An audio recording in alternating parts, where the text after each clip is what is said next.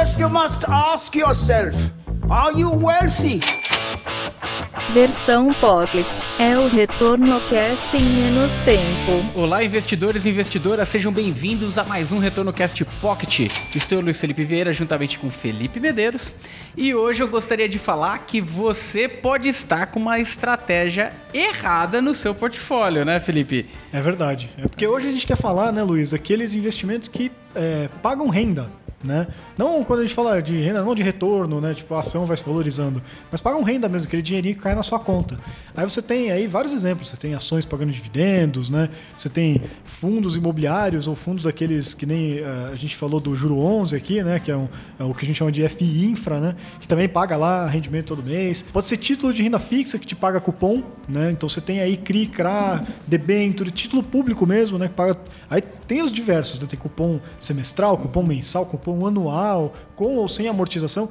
Enfim, tudo isso aí pode ser renda. E é, o que a gente quer falar hoje é como usar isso, né? Exatamente. Porque uma vez que essa renda ela não é utilizada, ou melhor, ela não é reinvestida na mesma capacidade da aplicação inicial, você pode estar tá causando um problema aí na, no teu portfólio, né? Exatamente, porque tem que ver o propósito do porquê você investiu nesse, nesse título, por exemplo. Vou pegar aqui um título com cupom, né? Se você é uma pessoa que está lá aposentada e você precisa mesmo de uma renda para pagar ali seu aluguel, sua, sei lá, seu custo de vida, né? Pagar sua, sua comida, o que quer que seja. É tudo bem você pegar um investimento desse para ele te gerar uma renda e você poder manter ali o seu padrão de vida. Agora, se você não está nesse cenário, eu não consigo até imaginar um outro que talvez seja o caso, né? Mas você não depende de uma renda hoje, você quer acumular patrimônio, aí é importantíssimo é, você fazer esse reinvestimento com muito cuidado. É, e, e acho que aqui vale a reflexão sobre o que é os juros compostos, né? Exato. E o que pode se tornar uma pegadinha de evolução de patrimônio, dependendo do seu momento, o momento que você estiver atualmente, né? E se essa renda não fizer sentido, além de você acumular uma dor de cabeça de realocar, necessariamente você ter que realocar esse dinheiro que você não necessita, você pode deixar minguar uma parte importante que poderia ser a alavanca dos seus juros compostos, né, Felipe? Exatamente. Assim, esse negócio do juro composto e juro simples é muito importante, tá, pessoal? Porque para explicar, de uma, tentar explicar de uma maneira mais simples aqui, o que, que acontece é que assim, o juro simples, ele é uma função linear, né? O que isso quer dizer? Quer dizer que ele cresce sempre a uma taxa constante. Ele não vai ficando cada vez maior e mais rápido, você vai ganhar cada vez mais dinheiro. Você vai ganhar sempre o mesmo tantinho a cada período. O juro composto é o que a gente chama de função exponencial. Então, a cada período que passa, ele cresce cada vez mais rápido, ele está sempre acelerando, tá? Então imagina aqui que você tem 100 reais né, e você ganha ali 10% num determinado período, por exemplo, um ano. Se você está no juro simples, todo ano você vai ganhar esses mesmos 10%. 10% de 100 é 10 reais, tá? Então todo ano vai cair na sua conta 10 reais aquele seu investimento se for juro simples. Se for juro composto, você não vai ganhar sempre os 10% sobre os 100 reais. Você vai acumulando, é o que a gente chama de juros sobre juros. Então no primeiro ano você vai ganhar, beleza, 10 reais, que é os 10% sobre 100. No segundo ano, já não vai ser mais 10% sobre o 100, mas vai ser sobre o 100 mais aqueles 10 reais que você já ganhou de juros do ano passado. Então você vai ganhar agora 10% sobre 110, que vai te dar ali mais ou menos uns 11 reais. Depois no próximo ano, sobre 121, então vai dar ali uns 12 reais. Você viu que vai cada vez acelerando mais o quanto de dinheiro que vai rendendo de juro. E isso faz toda a diferença, especialmente no longo prazo. Não, perfeito. E, e ainda usando o seu, o seu exemplo, vou imaginar que no seu portfólio você tenha um, um, um ativo que te pague uma renda. E essa renda seja de 10 reais no ano no ativo que vale 100. Se esse ativo tem uma rentabilidade de 10%, vou imaginar que 100 reais acumulou 10 reais no ano, ele distribuiu aqueles 10 reais naquele final do ano. Ele volta a ser 100. Então, próximo ano, para te distribuir 10 reais, ele vai usar o acúmulo de 10%, acumulou 110, vai te distribuir mais 10. No final das contas, muitas vezes o portfólio que paga a renda, ele tira essa capacidade de aceleração, de multiplicação através dos juros compostos nesse ativo. É até muito, muito do, que, do que se fala no mercado, né? As empresas de crescimento, aquelas lá que não distribuem dividendos porque reaplicando elas mesmas, ela trará mais retorno do que colocando na tua mão e você reinvestindo no mercado, né? E aquelas empresas que já atingiram uma certa maturação e preferem gerar uma distribuição algo mais linear, percebe que elas oscilam menos, né? Ou seja, né? Elas têm mais ou menos um fluxo, um fluxo mais contínuo ali do, do preço do ativo e toda hora ela vai despejando na mão do, do, acionista aquele excesso de recurso, né? E ele vai recebendo através de uma certa recorrência. Então tudo vai depender, não estamos falando o que é ruim, o que é bom aqui. Na verdade, vai depender do momento de vida que você estiver. É, um momento que você não precisar desses rendimentos pode ser uma dificuldade o processo de realocação, né, Felipe? Exato, porque aí você corre o que a gente chama de risco de, é, de taxa de juros, né?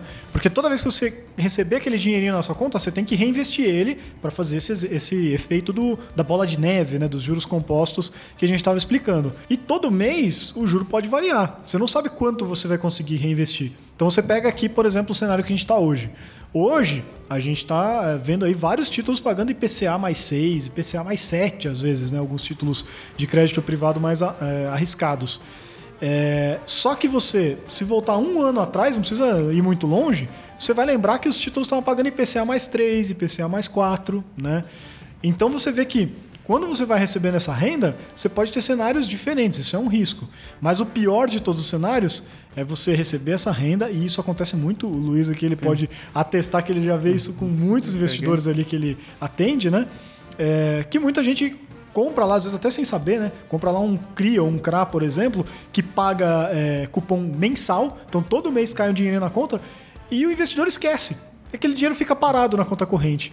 Se isso acontecer, se ele não comprar de novo, seja o mesmo título ou algum outro título, ele vai estar exatamente investindo como juros simples. E para você ver o tamanho do impacto que isso pode causar, né? Pensa aí numa pessoa que de fato é, investiu lá no, no, investimento que paga é, 1% ao mês, tá? 100 mil reais, colocou lá 1% ao mês. E ele vai investir, tudo que cair, esse 1% ao mês vai cair na conta dele, ele não vai reinvestir. Tá? Ele, ele vai, vai, consumir. Não, não nem, é... nem, nem consumir, ele vai deixar lá parado na conta corrente, tá? Em 10 anos, esse cara vai receber 120 vezes mil reais, que é o 1% sobre os 100 mil. Tá? Então ele vai receber no final 120 mil reais de juros e vai ficar lá com 220 mil. Beleza, tá? Agora, e se esse cara pegar toda vez que cair esse mil reais e for lá e comprar de novo aquele mesmo título, né? Por, é, pagando 1% ao mês, né? Mas ele recebe os mil reais e compra mais mil reais daquele título, paga 1%. E vai fazendo isso todos os meses. A diferença é mais que o dobro. Essa pessoa que fizer o reinvestimento do, do cupomzinho, do dinheiro que ele receber no final do mês, no final do período vai ter ganhado 330 mil reais de juros, somado com os, mil, os 100 mil iniciais, ele teria 430 mil reais. Então, 430 contra 220. Tá? É mais que o. É, quer dizer, não é, é mais que o dobro, dobro, É quase o dobro, né? Então, essa é a diferença do que a gente está falando aqui do efeito de bola de neve em apenas 10 anos. Se você vai falar de 20, 30 anos, é muito pior. Perfeito. É, e, e, por isso é importante, algo que a gente sempre alerta aqui, né? Olhe o seu momento de vida e entenda né, se a alocação dos ativos faria sentido para você hoje. Porque pode ser que os ativos, a alocação de hoje, funcione completamente diferente da alocação daqui 10 anos, quando você tiver um outro propósito, um outro objetivo para a tua vida, né? os ativos de recorrência hoje no mercado, eles são fundamentais, são importantíssimos para ter um portfólio bem diversificado.